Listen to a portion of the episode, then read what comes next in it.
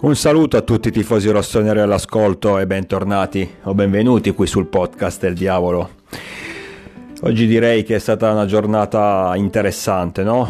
Partiamo subito con i sorteggi Champions, che alla fine non sono neanche andati poi così male, dai. Potevamo sicuramente beccare un avversario molto, ma molto più ostico.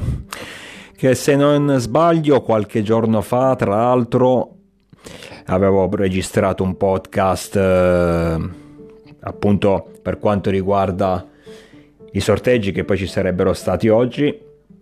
E avevo messo il Tottenham tra le squadre preferite nel senso tra le squadre che avrei voluto affrontare insieme al Porto. Quindi Milan-Tottenham nei prossimi giorni sapremo di preciso le date in cui affronteremo gli inglesi. Di sicuro sappiamo che l'andata sarà a San Siro, ma questo già era risaputo. E il ritorno a Londra. Mm, come detto, allora, fermo restando che in Champions non c'è mai nulla, non c'è nessuna, part- nessuna partita è semplice, soprattutto dagli ottavi in poi. Però considerando che avevamo grosse possibilità di affrontare, di ritrovarci contro il Manchester City, il eh, Bayern Monaco o il Real Madrid, sicuramente già il fatto di aver evitato queste tre è un grosso passo in avanti. Avrei voluto anche non affrontare il Benfica perché il Benfica di adesso è una squadra davvero difficile contro cui giocare. Mm, sento dire in giro alcuni tifosi del Milan mm, che avrebbero voluto affrontare magari il Benfica, non sarebbe stato male, ma io mi chiedo, l'avete mai visto giocare il Benfica quest'anno? Ma anche, basti anche solo guardare quello che ha fatto in Champions. Cioè al momento quel Benfica, arrivato primo girone, in un girone con PSG e Juventus, è una squadra che voi vorreste affrontare? Ma siete sicuri? Vatti a giocare il ritorno lì in Portogallo, poi ne riparliamo. Quindi il Benfica è l'altra che avrei voluto uh, evitare e fortunatamente l'abbiamo evitata. Rimanevano appunto Tottenham e Porto. Probabilmente, dato che comunque le inglesi sono sempre delle brutte bestie, avrei optato per il Porto. Ma non sono neanche così sicuro perché comunque è una di quelle squadre temibili che gioca la Champions da anni, un po' come il Benfica che soprattutto in casa sono veramente difficili da superare, quindi, ma anche fuori casa adesso stanno migliorando molto, se andiamo a vedere i risultati degli ultimi anni. Quindi ribadisco il mio, il mio pensiero, avrei optato per il Porto se proprio avessi potuto scegliere, ma anche il Tottenham non mi dispiace, considerando però le, le avversarie, le altre squadre che avremmo potuto affrontare. Poi come ho detto prima, le inglesi non sono mai dei clienti facili da, da trattare, sicuramente. Però il Tottenham anche per quanto riguarda eh, il suo curriculum europeo, anche per quello che sta facendo in Premier League al, ad oggi, dove era partita bene, ma nelle ultime settimane ha perso un bel po' di colpi Considerando questi aspetti, considerando anche la rosa che rispetto a molte altre squadre non è di primissimo livello, secondo me, a parte alcuni elementi che sono di tutto rispetto, sono dei grandi campioni a partire da Kane. Ehm, però il resto, bene o male, te la giochi. Ecco, è uno di quegli avversari. Cioè, sono contento per, del, di aver preso il Tottenham perché è uno di quegli avversari con cui ce la possiamo giocare assolutamente. Poi magari usciamo, eh, per carità, perché lo dicevo tempo fa e lo, lo dico adesso, tranquillamente. Rispetto alle italiane, le squadre inglesi sono, partono sempre avvantaggiate, hanno sempre qualcosa in più ma se penso che avremmo adesso potremmo commentare un sorteggio magari con il Manchester City o col Bayern Monaco, eh, dove lì in quel caso ragazzi avremmo avuto poche speranze. Idem dicasi con, contro il Real Madrid. Il Tottenham, sinceramente, dai, poteva andarci peggio. Poi dobbiamo anche considerare che noi siamo passati come seconde. in, uh, come secondi in classifica, quindi si sapeva che molto probabilmente avremmo affrontato un'avversaria non semplice.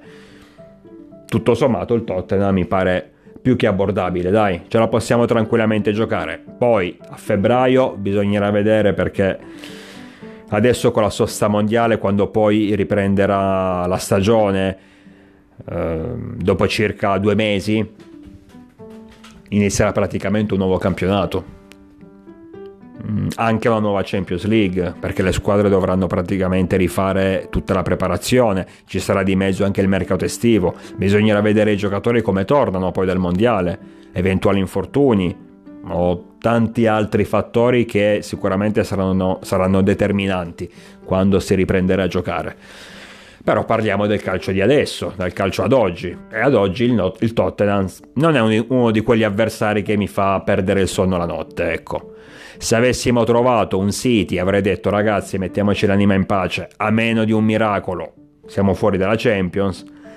Col Tottenham invece dico per carità partono secondo me avvantaggiati, partono con il favore dei pronostici appunto perché sono inglesi, ma abbiamo sicuramente chance di passare il turno, di raggiungere i quarti che sarebbe un risultato, un risultatone poi per essere precisi, per fare, come dire, il,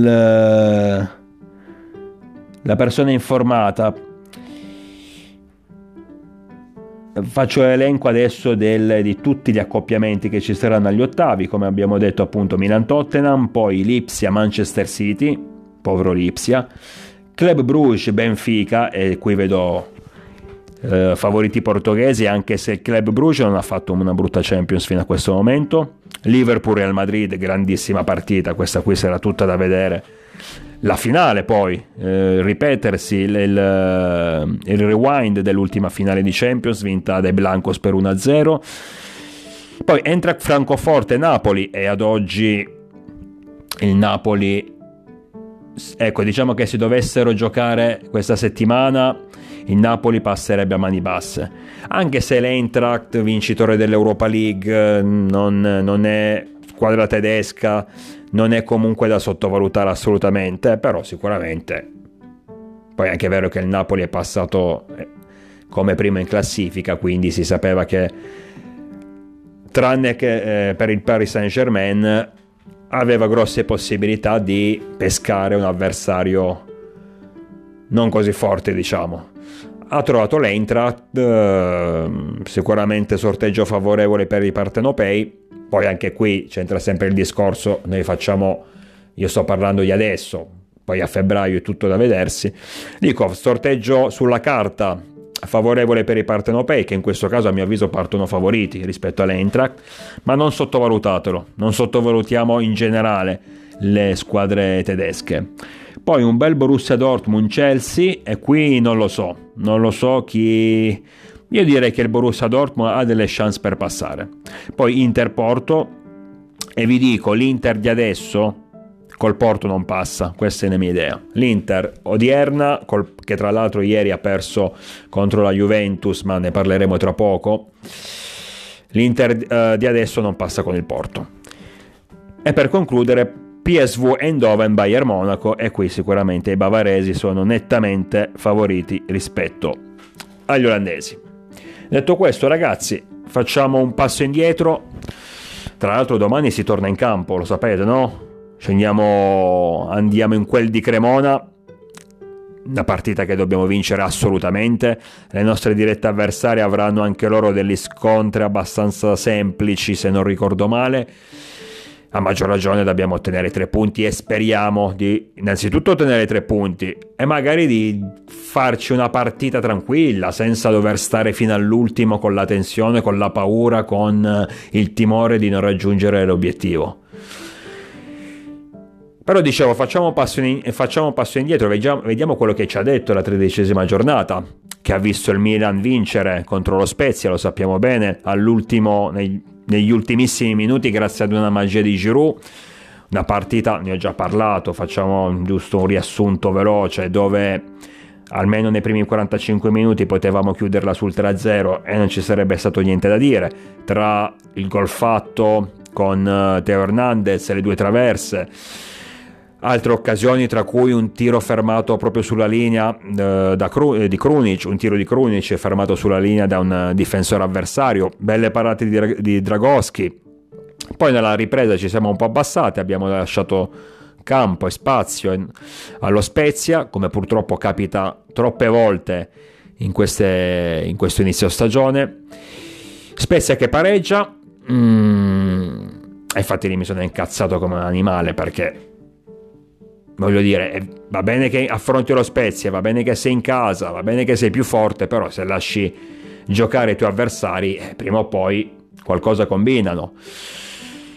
Torniamo in vantaggio poco dopo grazie a un grandissimo gol di Tonali che purtroppo viene annullato a causa del eh, per un fallo di Tomori a centro, ma neanche a centrocampo. Um, nella nostra zona difensiva fallo di Tomori su Enzola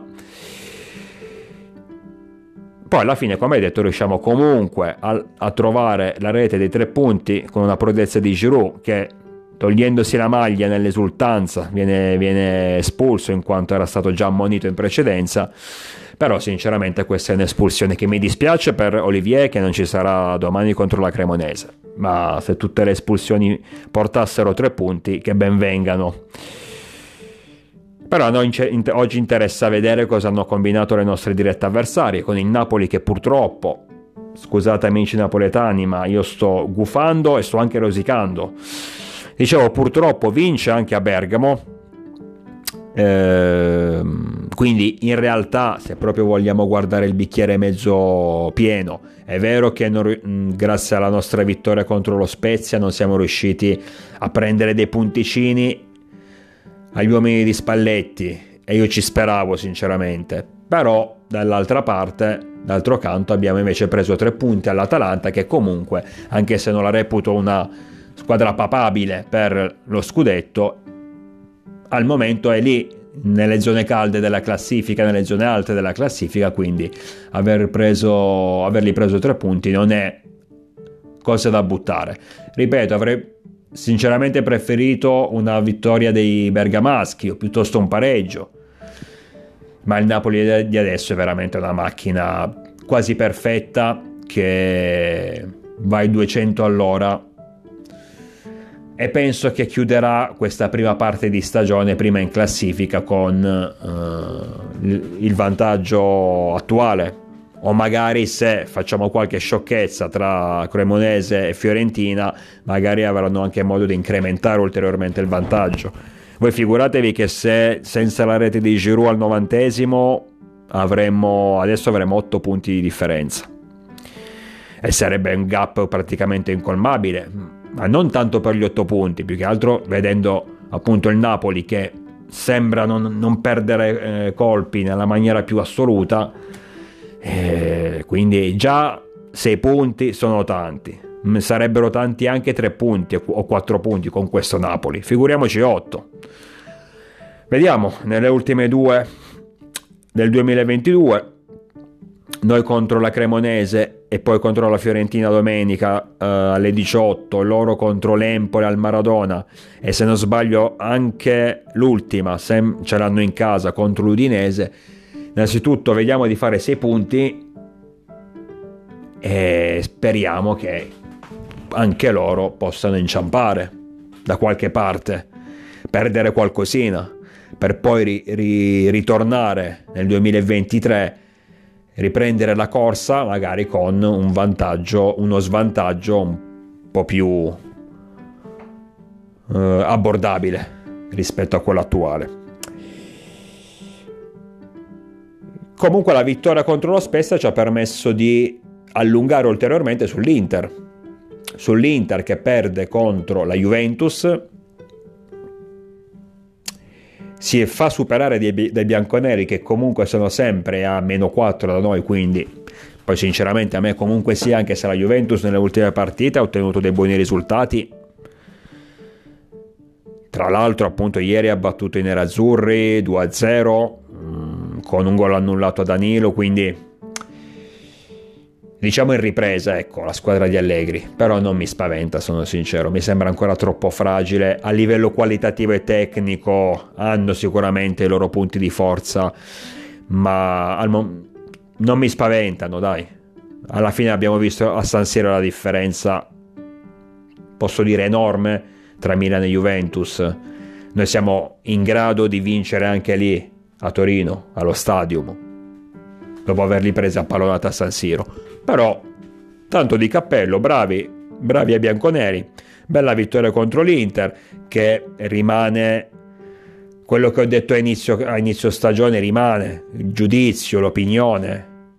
Una squadra che nel momento in cui deve affrontare un avversario un po' più, un po più tosto, un po' più difficile, crolla ha perso contro di noi, ha perso contro la Juve, ha perso contro la Lazio, ha perso contro la Roma San Siro. Giusto la doppia sfida col Barcellona in Champions, dove all'andata hanno vinto, anche se effettivamente c'era un rigore netto a favore dei Blaugrana, e al ritorno hanno fatto, ecco, secondo me più che altro al ritorno al Cup Nou, il 3-3 finale, dove hanno subito anche il pareggio negli ultimissimi minuti, se no avrebbero pure vinto. Ecco, magari quella è la partita effettivamente in cui hanno dimostrato di essere in grado anche di affrontare squadre ben più quotate, però per il resto, almeno fino adesso, sono solo sconfitte, sono solo brutte prestazioni. Quindi se l'Inter non mi spaventava a inizio stagione, figuriamoci adesso, dove sta dimostrando che quando il livello si alza, loro in automatico si abbassano. Quindi a meno 5 è quello il loro posto, anzi speriamo che questo da qui fino alla fine di questa prima parte di campionato il gap possa anche aumentare perché no? Loro domani affrontano o domani o dopodomani non mi ricordo. Comunque la prossima giornata affrontano il Bologna. Bologna di Tiago Motta che attenzione in ripresa eh? non sottovalutiamo il Bologna che ieri ad esempio ha battuto il Torino che poi sto cazzo di Torino scusate eh? apro una parentesi però una settimana fa ci viene a rompere le palle a noi andando a fare la grande partita e vincendo 2 a 1 una settimana dopo va a perdere col, col Bologna, con tutto rispetto per il Bologna, però che è in ripresa, l'ho detto sicuramente, ma... Cioè se tu batti il Milan, fai il leone con il Milan, il Bologna te lo devi mangiare. E invece puntualmente... La... Mi dispiace, ma il Torino ha dimostrato di essere la solita squadretta che nel momento in cui deve affrontare una grande, in casa soprattutto, fa la voce grossa. Poi nel momento in cui invece va fuori casa con una squadra effettivamente più debole, dove dovrebbe ottenere senza troppi problemi tre punti, sta floscia incredibilmente. Questo, questo è il toro di Juric. Mi dispiace perché la reputo una buona formazione, però Comunque sia, chiusa parentesi. Il Bologna però non è da sottovalutare e con un Inter che ha delle difficoltà, fermo restando che secondo me comunque non avrà problemi a ottenere tre punti. Però con quest'Inter convalescente, con quest'Inter di alti e bassi, una squadra come il Bologna potrebbe metterla in difficoltà.